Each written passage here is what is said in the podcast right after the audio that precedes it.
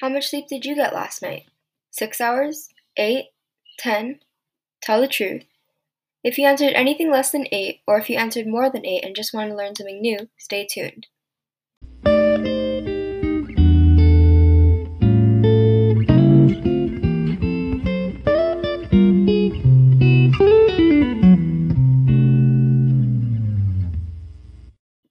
So, sleep. A necessary thing in life, may be more important than you realize. Did you know that 8 to 10 hours is the recommended amount of sleep for teens? But the average teen gets only 7? So, what's preventing you from getting that sleep? Studying for an upcoming test? Well, you might want to reconsider how late you stay up doing that because sleep has been proven by multiple studies to have an effect on academic performance in teens.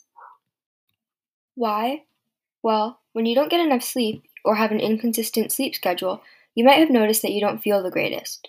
When you're not well rested, you can display a number of symptoms such as decreased attention span, slower processing, worsened memory, less creativity, irritability, anxiety, and the list goes on.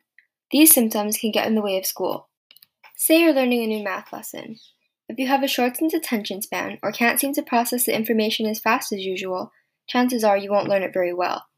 Then the test comes around, and you've been staying up all night studying. That anxiety might start to kick in, preventing you from doing well on the test, even after all the practice problems you did the night before. You get the test back the next day and you failed. Why? You seem to have done everything right studying hard every night. It's because of the lack of or inconsistency of sleep. When you don't sleep well or sleep at different times every day, your academic performance might start to decrease. However, just because you get one good night of sleep before an exam doesn't necessarily make a noticeable difference.